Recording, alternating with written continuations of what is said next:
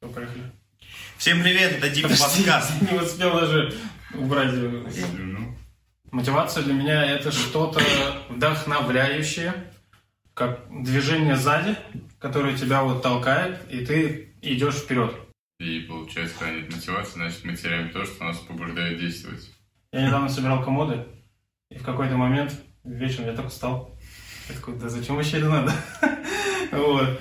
У меня была потеря мотивации, э, я решил похудеть. Я каждый день терял мотивацию. Да, вот.